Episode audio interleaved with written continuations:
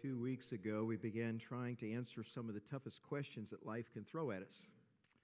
Already, we've given brief answers to two big questions Does God exist? And why would a good God allow evil and suffering to exist? If you missed either of these messages, you can always watch them on YouTube through our website, newhope316.org. And if you still have questions about these answers, feel free to contact us uh, for more information. So, before I begin uh, the message today, let me point out for you the connection card option that is given to people online, to viewers watching us online today. It's in the chat section on the right hand side of your screen. If you want to comment on the sermon or maybe ask a follow up question to the answers that are given, please fill out a connection card and we will respond to you in a timely fashion. If you happen to be watching later on YouTube, uh, you can still do this. Just look to the link to our connection card in the description area that's kind of below the video there. You'll find a place there to do that. So thank you for that. Because we really want this, this to be interactive. We'd like to know, uh, you know, if, if there are further questions that you have in, in some of these, or if you have comments that you'd like to share, either one is great. This morning, I want to address another big question that bothers a lot of people, including Christians. This question, too, deserves an answer. And the question is simply this How can a loving God send people to hell for eternity? Now, hell is not a pleasant subject to talk about. We only joke about it because I think the subject makes us uncomfortable. So we make jokes about it as if we're somehow going to push off this pain or fear or anxiety we might have about the subject of hell. Some people object to the whole idea of hell which the Bible actually describes as a place of eternal punishment and separation from God. It's a, a horrible, horrible place. Nobody should go there, really. You know, nobody would desire to go there. Some say that hell is just an allegory. It illustrates something else, or that it's an kind of an idle threat. You know, like when a parent, you know, is threatening their child with something they have no intention of doing, or that it may not even be an eternal place of punishment at all uh, it's, it's uh, you know, going to last all of eternity. Yeah, it's there, but, you know, it's only going to be a little while. And I wonder sometimes to myself if the concept of purgatory, you know, if purgatory is people go and they stay a certain number of years until they actually have the right to go on to heaven, was that ever invented just because people couldn't stomach the idea of an eternal hell? You know, are we trying to figure out some steps in between that God never even spoke about? As I said, hell is not fun to talk about, but that's today's task. A few years ago, a prominent pastor named Rob Bell wrote a book called Love Wins. Even though Bell was a pastor and teacher of God's Word, he just couldn't imagine that God would actually decree that some people would spend eternity in hell. Rob Bell was preaching at a fast growing church in Michigan at the time. He also had a large following nationally but he took exception to what the Bible clearly says about hell.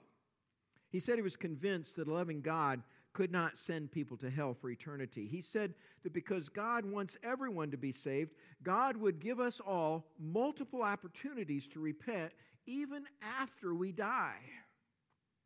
Bell said that eventually everyone would end up in heaven with God because, after all is said and done, love wins.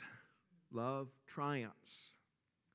Unfortunately, in order to arrive at this conclusion, Rob Bell had to ignore what the Bible clearly says. How indeed can a loving God send people to hell for eternity? Does hell actually exist? Is it a place of eternal torment and pain?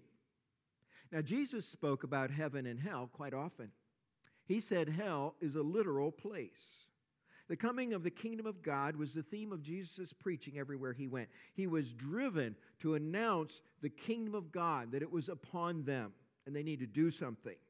And when Jesus preached the kingdom of God, he issued a call for everyone to repent and to get their hearts right with God. Jesus spoke often about hell and described it as a place of torment and pain.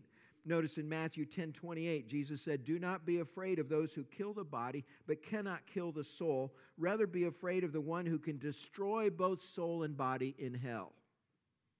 Mark 9 43. Jesus said, If your hand causes you to stumble, cut it off. it is better for you to enter life maimed than with two hands to go into hell, where the fire never goes out. Jesus said the kingdom of God is coming.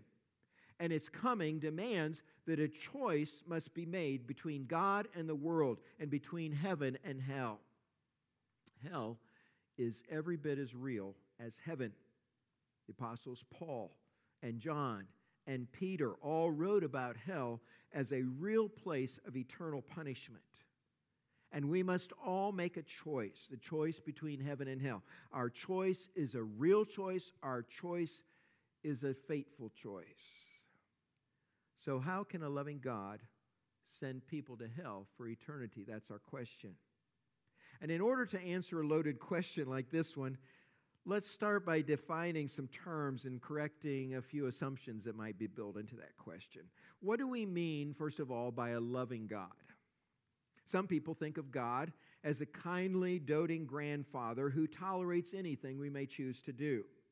In this false view, God never holds anyone accountable for their actions, even when they are wrong. They think He's too loving to do that. The Bible does say, in fact, that God is love. 1 John 4:16 says this, God is love. God is the very definition and embodiment of love.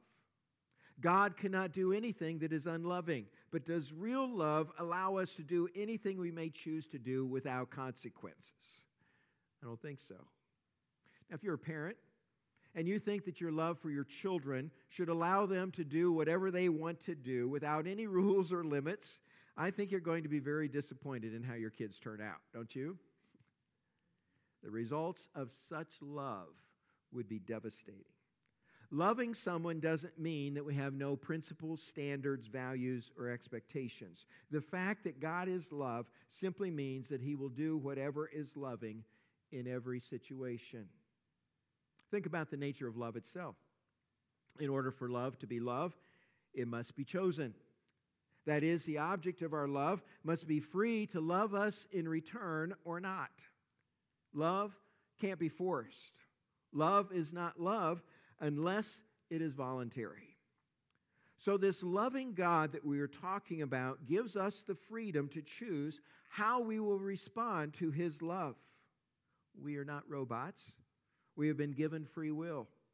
God loves us and has the best design for our lives. He knows what He's doing, He knows what is best for us, but He doesn't force any of that on us because that would not be loving. He respects our autonomy. He doesn't force his godly ways on us. But if we disobey, and if we choose an ungodly path, there are consequences, serious consequences. This brings up another important factor that comes into play God's justice. In addition to God's love, we need to talk about his justice. God is love, but it is also true that God is holy. God cannot be unloving and he cannot be unjust. God has decreed that every wrong or evil action must be punished. We always have the freedom to choose which path we will follow, but there are punishments or rewards for every action. We need to know that if we insist on disobeying God, there is a consequence that will follow. Unfortunately, upon our death, the consequences become permanent. C.S. Lewis summarized the finality of our choice for or against God in his classic work, The Great Divorce. He wrote this He says, There are only two kinds of people in the end those who say to God, Thy will be done, and those to whom God says in the end, Thy will be done. All that are in hell choose it, Lewis said. One final clarification is needed about our question how can a loving God send people to hell for eternity? Think about the word send. The word send implies that the sender is deciding what happens to the people being sent. Now, we send letters, we send gifts, we send packages. In every case, no action is being taken by the letter, the gift, or the package. They are passive, and the sender is doing the sending. But it would be wrong to use the word send in the case of people being punished for something they chose to do. To say God sends people to hell puts the burden on God and takes responsibility for our actions off of us. But in fact, God gives freedom freedom to choose how we will live our lives, where we will spend eternity. People choose whether they will be in heaven with God for eternity, not God. God doesn't make that choice for them. We have a choice. John 3 16 through 18 says this For God so loved the world that he gave his one and only Son, that whoever believes in him shall not perish but have eternal life. For God did not send his Son into the world to condemn the world, but to save the world through him.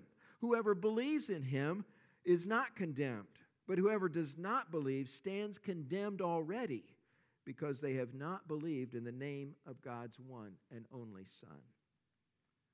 We must make a choice about Jesus if we want to be set free and forgiven of our sins. We stand condemned already. Will we choose the grace that God is offering us in Christ? God has already made his choice. 2 Peter 3 9 says, The Lord is not slow in keeping his promise, as some understand slowness. Instead, he is patient with you, not wanting anyone to perish but everyone to come to repentance. And we may not like the consequences God has put in place. We may not like that these are real choices with real consequences, eternal consequences. But then we are not God. God is God, and it's His world, and He made the rules. God has given us free will and full personal responsibility for the way we choose to live and the consequences of that choice. Love is not love unless it can be chosen or rejected. So then, if God is love and wants everyone to be saved, why then will people still go to hell for eternity? Romans 1 18 through 20 addresses that. And it lays kind of a foundation for the answer to this, this question. It says there in Romans 1:18, "The wrath of God is being revealed from heaven against all the godlessness and wickedness of people who suppress the truth by their wickedness. Since what may be known about God is plain to them because God has made it plain to them. For since the creation of the world, God's invisible qualities, his eternal power and divine nature have been clearly seen, being understood from what has been made, so that people are without excuse." Let me just make two brief points from this passage. First, that we humans might choose to actively suppress the truth. We can know the truth in our hearts and in our minds, but choose to suppress it. Our conscience may be telling us that something is wrong, but we do it anyway because that's what we want to do. If we want, we can ignore the truth and choose to do whatever is wrong. That is our choice in free will. People have been given enough truth to know that God exists and even that they should obey Him. But they can choose to suppress that truth and live in denial of God's sovereignty over us. Atheist Thomas Nagel has gone so far to say it isn't just that I don't believe in God and naturally hope that I'm right in my belief, it's that I hope there is no God. I don't want there to be a God. I don't want the universe to be like that. Nagel seems to know that he's suppressing the truth. There's something there that he's fighting against, and he pushes it back. The second point I want to make from Romans 1 is that God has made himself known to man so that men and women are without excuse.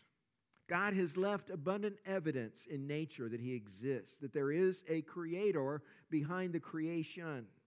Every people group on the planet has either chosen to worship God of some kind or, or they have fought tooth and nail to expunge the very notion of God from their society. There's, there's either a drawing towards God or there's somebody saying, no, we need to get rid of God. In either case, people know. They either acknowledge there is a God or they actively suppress the truth that is in their hearts. Michael Houdmann said this God judges each of us according to the truth he has given us. And Romans 1 states that we each have enough truth to turn God, toward God rather than away from God. Now, Jesus said that when he left the world, went back to heaven, that the Holy Spirit would come. He says, I will not leave you alone, I will send the Holy Spirit. And he said, as part of the Holy Spirit's work and mission, that the Holy Spirit would convict the world of sin and righteousness and judgment. This conviction part of the Holy Spirit's ministry is very, very important. God is speaking, God is working on every person, on every heart on this planet. He is trying to draw them back to Himself. And Jesus was referring to the way Holy Spirit pursues people in need of God, in need of salvation. Hundreds of stories are coming out now about people far from God who are having dreams about Jesus when they've never really been told who he really is. I mean, they, they haven't heard a gospel sermon, but there's this man in their dreams, and they're trying to figure out who he is and why he's acting the way he's acting. And then maybe they see the Jesus film, or maybe a, a Christian, a believer, starts telling them about Jesus, and they say, That's who was in my dream. And I don't know all the different means that God is using to speak to hearts of people today, but I know that He is. Because His desire is that everyone would be saved, that all would come to the knowledge of the truth, that all would repent, turn back to God, and get their hearts right with Him. And men or women are, and women are without excuse when it comes to the decision God wants them to make about eternity. So, where are we? God's justice demands that every sin must be punished. The consequences of our choices have eternal implications. We, that's the truth. That, that's just where it is. God's love demanded that God would find a way to make eternity with Him possible, even after we had sinned and rebelled against Him. What we actually deserve is eternal punishment, but God has found a way to satisfy both His justice and His love. And through Jesus, God created a way for the price of sin to be paid and for the sinners he loves to be redeemed and set free. And that's you and me. That's every person on this planet. Jesus paid the price for our sin by going to the cross on our behalf. He suffered death, He suffered separation from God for all of us, and then He was raised to life again. We must believe that Jesus came to save us and choose to follow him if we want to be saved. If we refuse Jesus as our substitute, we must pay the price ourselves. And that price is eternal separation from God. Now, as Christians, as churches, we may try to soften this message, and we have. We try to make it more palatable. We want everyone to believe in Jesus, so we may downplay the whole heaven and hell thing. We may be quick to talk about the grace of God, but we may be slow to talk about the wrath of God for sin. But the truth is, if someone wants to end up in heaven rather than hell, the only way to do that is through Jesus Christ. Hell is a place of eternal punishment, and it exists. It will always exist and we must tell people that it exists. Jesus did. Jesus issued a warning. Jesus sounded the alarm. Hell is real. And those who refuse to acknowledge God in their lifetimes will spend eternity in hell separated from God, just as they chose to be. In John 14, 6, Jesus said, I am the way and the truth and the life. No one comes to the Father except through me. Acts 4:12 says salvation is found in no one else for there is no other name under heaven given to mankind by which we must be saved. 2 Corinthians 5:21 says God made him who had no sin to be sin for us so that in him we might become the righteousness of God. Perhaps you've heard or seen Penn and Teller, comedy teen who has performed in Las Vegas for years. Penn Jillette is an atheist. But he recorded a video journal a few years ago telling about a man who came to one of his performances and wanted to speak to him afterwards. Penn said that the man was obviously a successful businessman, very sane, sincere, and he looked him right in the eye. The man was very complimentary of the show, but then he did a strange thing. He pulled out a small Gideon New Testament and gave it to Penn. Inside the cover, he had written a personal note and left phone numbers and an email if Penn ever wanted to talk to him about the message of the New Testament. Penn said nobody had ever done that to him before. And on the video, he says this If you believe that there's a heaven and a hell, and people could be going to hell or not getting eternal life or whatever, and you think it's not really worth telling them this because it would make it socially awkward, and atheists who think people shouldn't proselytize say, just leave me alone, keep your religion to yourself. How much, he says, do you have to hate somebody to not proselytize them? How much do you have to hate someone to believe that everlasting life is possible and not tell him or her about it? I mean, if I believed, he said, without a shadow of a doubt, that a truck was coming at you and you didn't believe it and that truck was bearing down on you, there's a certain point where I would tackle you. And this is much more important than that. Are you hearing Penn Teller today? Are you hearing the conviction of the Holy Spirit in our lives that if we have this good news, we must share it. And friend, if you're listening today and the Holy Spirit is working on your heart to acknowledge that God exists and that heaven and hell are real, don't resist that message. Don't resist the urge in your heart to come to Jesus in faith, to put your trust in Jesus to save you. Turn to God before it's too late. Would you pray? Father, you have spoken emphatically, but our ears are dull and insensitive. You have spoken clearly about heaven and hell and the choice that must be made, but we put it off. We pretend that that's a decision for another day, but we never know if there will be another day. And I pray for anybody within the sound of my voice at this moment or in the days to come through YouTube that their hearts would be touched by your word and by the conviction of the Holy Spirit on their life. And I pray that those of us who are Christians will realize that the time is short, that we might share this good news with the people around us who are condemned already.